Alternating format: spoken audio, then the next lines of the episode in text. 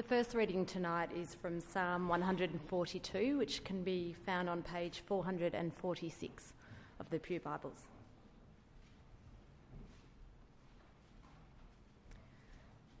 I cry aloud to the Lord. I lift up my voice to the Lord for mercy. I pour out my complaint before him. Before him, I tell my trouble. When my spirit grows faint within me, it is you who know my way. In the path where I walk, men have hidden a snare for me. Look to my right and see. No one is concerned for me. I have no refuge. No one cares for my life. I cry to you, O Lord. I say, You are my refuge, my portion in the land of the living. Listen to my cry, for I am desperate I am in desperate need. Rescue me from those who pursue me, for they are too strong for me. Set me free from my prison, that I may praise your name. Then the righteous will gather about me because of your goodness to me.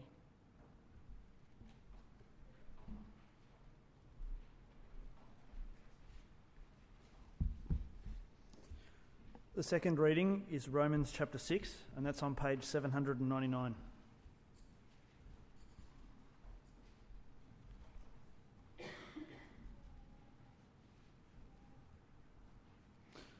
What shall we say then? Shall we go on sinning so that grace may increase? By no means. We died to sin. How can we live in it any longer? Or don't you know that all of us who were baptized into Christ Jesus were baptized into his death? We were therefore buried with him through baptism into death, in order that just as Christ was raised from the dead through the glory of the Father, we too may live a new life. If we have been united with him like this in his death, we will certainly also be united with him in his resurrection. For we know that our old self was crucified with him, so that the body of sin might be done away with, that we should no longer be slaves to sin, because anyone who has died has been freed from sin. Now, if we died with Christ, we believe that we will also live with him. For we know that since Christ was raised from the dead, he cannot die again. Death no longer has mastery over him. The death he died, he died to sin, once for all. But the life he lives, he lives to God. In the same way, count yourselves dead to sin, but alive to God in Christ Jesus. Therefore, do not let sin reign in your mortal body so that you obey its evil desires.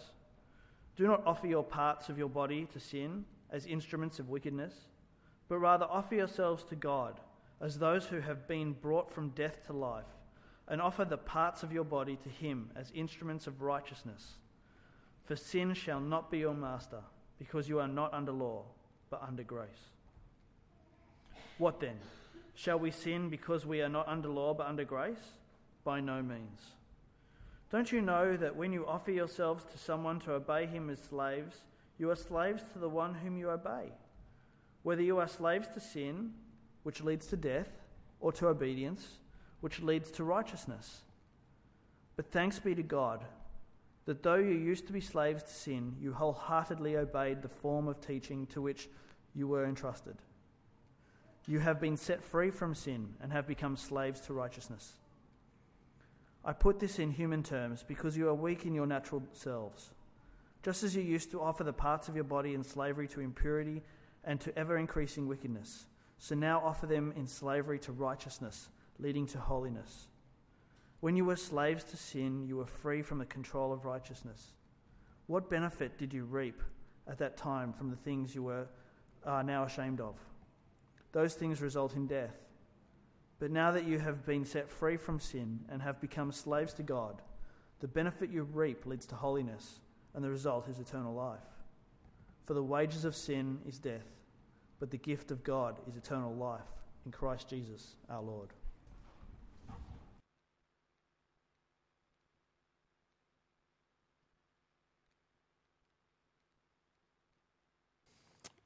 Father, thank you for the chance to gather. You tell us not to give up meeting together, and so we, we pray that you would use this time to, to teach us and train us and rebuke us and spur us on that we might love you more. And I ask that for Jesus' sake. Amen. As we're in Romans chapter 6, and this chapter is a liberating chapter because it reminds us of our identity in Christ. It reminds you who you are if you are in Christ Jesus, if He's your Lord and your Savior. Uh, I don't know whether uh, your Christian life is a bit like a, a spiritual uh, roller coaster. You have these big spiritual highs and these big spiritual lows, and you have these big peaks and these big troughs, and you, you, you fluctuate between delighting in God and just struggling with God. And you have these depths of despair where you're guilty and you're burdened, and then you're bathing in grace again. Ups and downs, highs and lows, and it can be exhausting. And here's the reason it can be exhausting because you haven't understood who you are in Christ. My aim for tonight's sermon is to, to get you off the roller coaster and onto the carousel. Instead of these massive highs and lows, let's just have these little bumps, little highs and lows, because you know who you are in Christ. Think back to the day when you first believed. If you're a believer here tonight, Think back to the day when you first put your trust in Christ. And that was a day that you understood grace. That was the, the day when you, you looked at Jesus and you thought, wow, you loved me enough to die for me. And uh, my selfishness uh, and my pride and my slander and my self pity, and you pay for it all. And I'm free. And those early days as a Christian, if you're like me, where you were, you were just bathing in grace, you just couldn't couldn't understand how God could love you that much.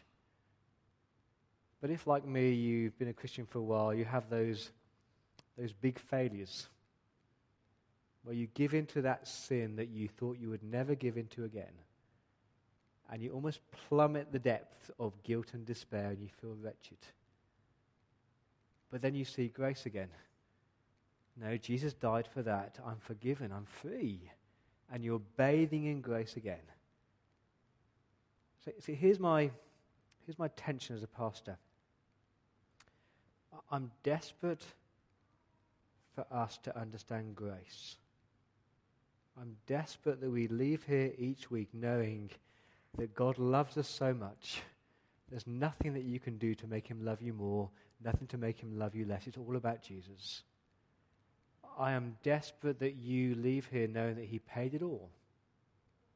I'm desperate that you leave here knowing that you're not perfect, knowing that, that sin is still battling and raging within you, that you're not perfect yet. And so I long to see you wrestling with your sin and struggling with your sin and, and longing to be more holy and more like Christ. But here's what I don't want to see I don't want to see people accepting their sin. I don't want to see people saying, uh, that particular sin, whatever it is for you, that is just too hard for me, and I've been battling for so long now, I can't be bothered anymore. It's all covered by grace. It's, I'm forgiven. I'll just give up struggling. Because that's what is called cheap grace. You're presuming on grace that God doesn't really care anymore. So, what do, what do I do as a preacher? Uh, I could preach more and more sermons on law do this, don't do this, stop doing this, start doing this. But then you just leave each week either feeling guilty and burdened and condemned, or you'd feel proud and arrogant because you've kept all those things. I could just preach grace week after week after week after week, and that might be a good thing to do, except you're called to change your life and to live in response to grace. And that's why Romans 6 is such a beautiful chapter. It does address your sin, but it reminds you about grace. It says the penalty has been paid, but your sin is still present. God's grace is super abundant, but you still need to make an effort. See, chapter 5 ended like this. Look at chapter 5, verse 20. The law was added so the trespass might increase. And so when you saw, saw the law and God says, don't, don't uh, covet, suddenly you understood that you were coveting, and so you needed God's grace. But where sin increased, grace increased all the more. So just as sin reigned in death, so also grace might reign through righteousness to bring eternal life through Jesus Christ our Lord. Now, here's the issue, chapter 6, verse 1. What shall we say then? Shall we go on sinning that grace may increase? And the argument is well, you know, if grace is at its best when my sin is at its worst, then surely I might be doing God a favor. If I could just sin some more, I'd give God the chance to show how gracious He is. It would be like me saying, when I first became a believer, uh, what I was really uh, amazed at is that God had forgiven me of, of my slander and my gossip and my self pity and my sexual immorality. And you know, I, I'm feeling, feeling a bit distant from God. So why don't I go out tonight and slip back into slander and gossip and self pity and sexual immorality, and that will give God the chance to show how gracious He is again. And Paul says, What a stupid argument that is. Verse 2 By no means. That is crazy. Now look at it with me. This is the key bit. We died to sin. The moment you put your trust in Christ, you have died to sin, so how can you live in it any longer? He's saying you're a new person in Christ, so start living as a new person. Here's our key verse, it's on the screen. Verse 11. 6 verse 11. Count yourselves dead to sin, but alive to God in Christ Jesus. Count yourselves, consider yourselves, recognize that in Christ you're dead to sin but alive to God. See, if you are a believer here tonight, those last three words, you are in Christ Jesus. That means you're united to Christ. You're one with your Savior. The death he died, he died for you.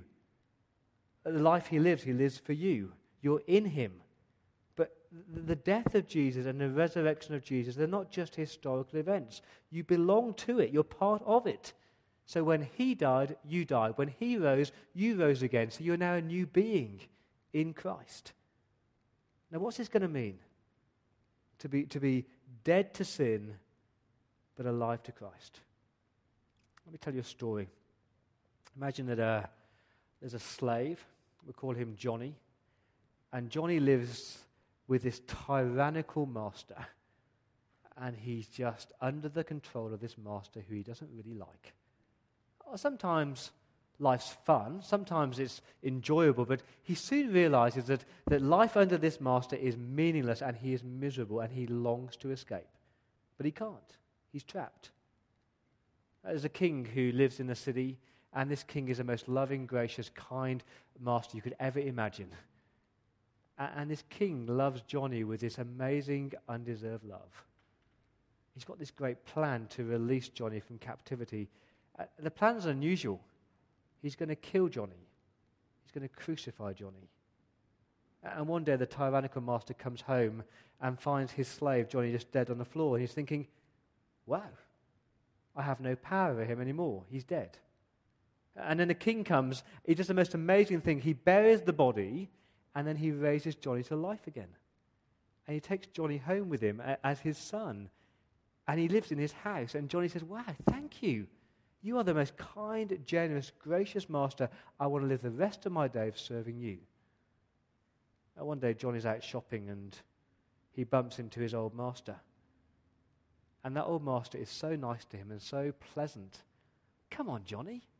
Let's hang out for a while. Let's do the things we used to do. We'll have fun. Uh, just just uh, for one off, just for old time's sake. And Johnny turns around to his old master and says, No, you have no control over me. You have no power over me. I'm dead to you. Uh, my new master, he is so much more beautiful and worth serving than you ever were. And, friends, if you're a Christian here tonight, that's the story of your conversion. The moment you believed in Jesus, God says you are dead to sin. It has no power over you. And you have a new master who's given you life and what a joy, what a privilege to serve him. Let's look at those two things dead to sin. That's what he says in verse 2. He says, By no means, we died to sin. That sin that once dominated you, that trapped you, that kept you in bondage and misery. Whatever it was for you, it could have been your tongue and the way that you spoke. It could have been the mind and things that you thought about. It could have been your eyes and what you looked at. It could have been the way that you treated people. But it, it entrapped you. But the moment you turned to Christ, you died to that old way of life. What does it mean to die to sin? He's not saying, listen carefully, he's not saying that you will no longer struggle with sin. He's not saying that you'll be insensitive to the temptations of your sin. Now, that's a relief, isn't it? To know that until you meet your Savior, you're not going to be perfect. So, what does it mean to die to sin? Well, you died the same way that Christ died. Look at verse 10. He said, The death that Christ died, he died to sin once for all.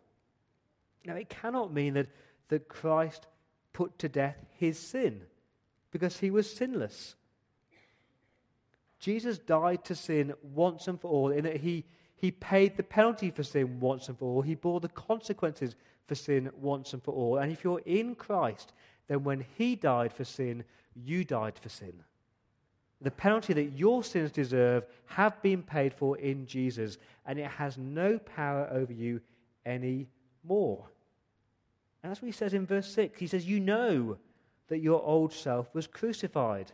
At Calvary, your old being, your old person, with your sinful nature, it was put to death at Calvary. And so you can wake up tomorrow morning and you can say, verse 6, I am no longer a slave to sin because anyone who has died has been freed from their sin. Isn't that a, most liberating truth? You wake up tomorrow morning and you say, Sin, temptation, flee from me. You're not my master anymore. I don't belong to you. I'm dead to you. But it's more than that. Now, what happened after Jesus died? He raised him back to life again. He's alive. And after you died to your sin, a resurrection has already taken place, and you are alive today.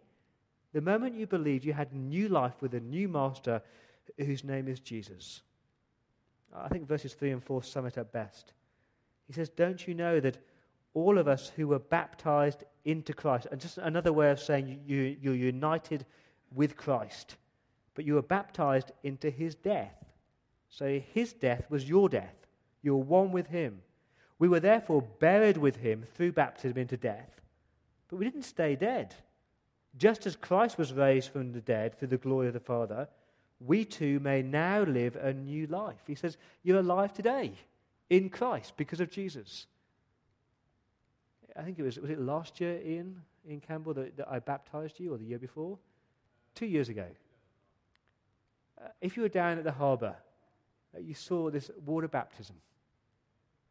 Water baptism is a great symbol of this truth when the person goes under the water, you're saying, actually, they're dead. They can't breathe. They're no longer breathing under there. You're dead to your sin. But you don't stay under the water, do you?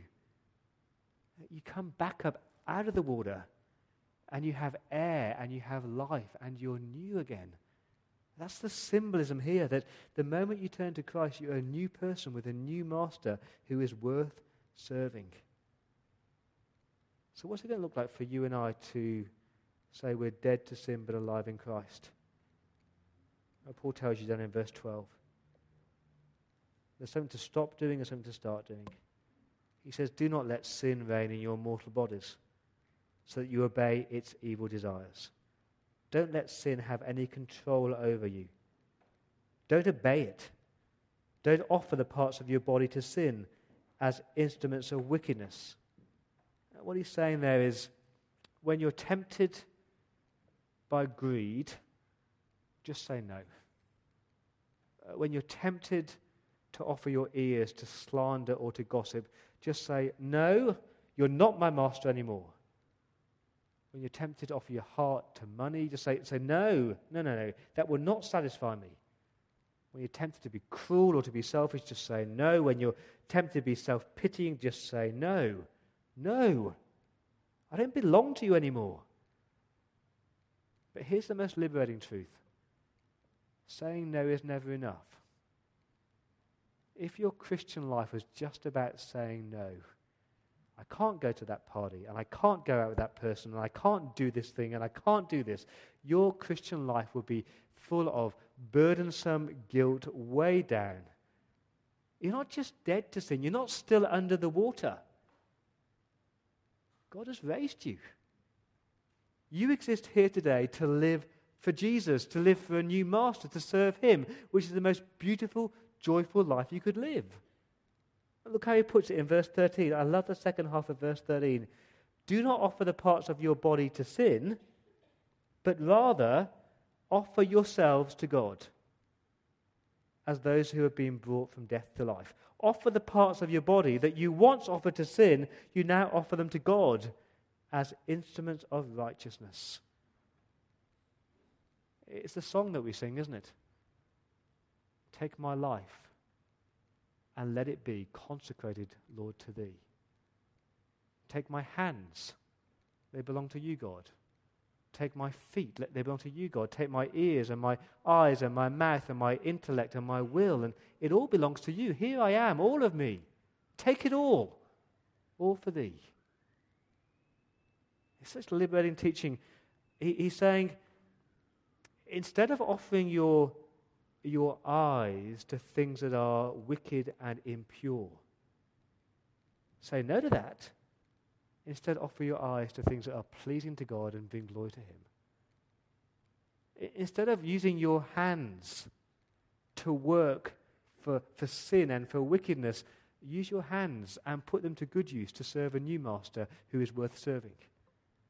Instead of using your mind to think about things that are immoral and impure. Start to use your mind to think about things that are lovely and noble and light and good and godly. Take my life. Here I am. All of me. It belongs to you, God, because I'm now living for you. John Stott, before he died, he wrote in a biography that he, he wakes up every morning and says, Good morning, Lord Jesus. Now, what are we going to do together today? Good morning, Lord Jesus. What are we going to do together today? It's really the same prayer that Paul prayed after he first became a Christian. Acts 22, verse 10. He cried out, Lord, what do you want me to do? Here I am. How can I serve you, God? Every day I want to live for you. And how do you do that? Paul tells you that in verse 16. He says, Don't you know that when you offer yourself to someone to obey him as a slave, you're a slave to the one whom you obey. It's your choice who are you're going to obey. If, if you're a slave to sin, that will lead to death. It will lead to eternal death. It will lead to hell. Or you can be a slave to obedience, which leads to righteousness. That's your choice. You can be a slave to sin. That can be your master. So you can wake up tomorrow, you can say, actually, I quite enjoyed my selfishness and my pride and my arrogance and my sexual immorality. I'll just go there again. And if that's a choice that you make, and if you want to be a master to that, enslaved by that, the consequences are pretty horrific. The consequence of death. Or you wake up and say, Now I'm dead to sin because I'm in Jesus, and so I'm going to serve a new master. I'm a slave to what? Verse 16 to, to obedience to doing what God says. It's pretty simple. That disciplined obedience to the Word of God. Oh, oh, God, your Word is telling me that I need to love my enemies. I don't really want to do that. no. I'm serving you, so I'll, I'll, I'll, love my enemies and forgive them. Oh, oh, Lord, your Word is telling me, do I really need to stop building treasures here on earth. I really quite like it. No, I'm dead to that. I've got a new master. I want to serve you. It's pretty simple. But he says in verse 17, Thanks be to God that you used to be slaves to sin, but that's not any, any longer. That's your old being. Verse 18, you have been set free, you've been liberated, you've become slaves to righteousness. Now, how can I tell? How can you tell whether you really are in Christ? That you really are dead to sin and alive to Christ? Uh, words, words aren't enough. It's easy to say, I trust, I believe, I'm dead to sin, I'm alive in Christ. Uh, according to, to Paul, the litmus test is not just your words, it's your lives. Imagine Johnny again. Uh, you see Johnny one day, and he, he's out in town one day, uh, and he's claiming to have a new master, this great, gracious king. But then you spot him, and he's hanging out with his old master again, and he's doing what his old master tells him to do. And you're thinking, he's saying one thing, but actually his lives are doing something, telling something different. And that's really what verses 19 to 23 are all about. Who are you going to serve? How are you going to live? Uh, verse 19 Just as you used to offer the parts of your body in slavery to impurity and ever increasing wickedness, now offer them in slavery to righteousness that leads to holiness. Because the assumption is in verse 20 and 21 that you will now be embarrassed by your old life. You'll look back on the days before you knew Christ and you'll be embarrassed by it. Verse 20 When you were slaves to sin, you were free from the control of righteousness. You didn't obey God. But what benefit did you reap? At that time, before you knew Jesus, what benefit was there from the things that you're now ashamed of? You're embarrassed by them. He says, I don't want to go there. It was a waste of time. Those things result in death. But now that you've been set free, now you're dead to your sin, now you've become slaves to God, He's your master, the benefit is massive, isn't it? The benefit you reap leads to what? To holiness, to godliness, to purity, to be set apart like your Savior. And the result is life, eternal life. And the choice is yours. Who are you going to serve? Sin or your Savior? Will you live life entrapped by your sin, serving your sin? Or will you live life serving your Savior? saying, I'm alive to Jesus. That's what it might look like. You wake up tomorrow and you think, I'd like to gossip today. I really like gossiping. It makes me feel popular and important. No, no gossip today. Lord, take my lips today and, may I speak words of kindness and words of compassion and words of truth. I, would really like to be greedy today. Just go after what I want and feed my ego. No, no, I'm dead to sin. Lord, please help me today to be really generous and to look out for other people and not to serve me. It's really just waking up saying, uh, Good morning, Lord Jesus. Thank you that I'm dead to sin. Thank you that I'm alive today in you. How can I serve you today?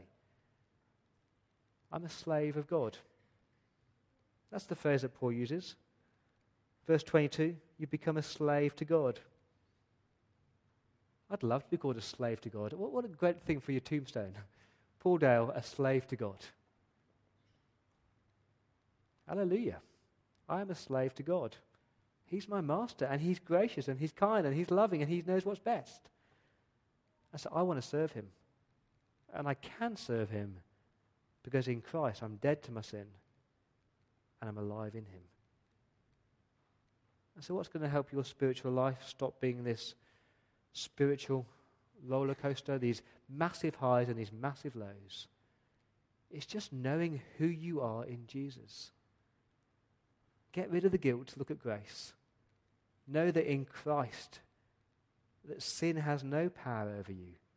As you struggle, as you're tempted, as you battle, just say, I'm alive in Jesus. Good morning, Lord Jesus. How can I serve you today? Let me pray.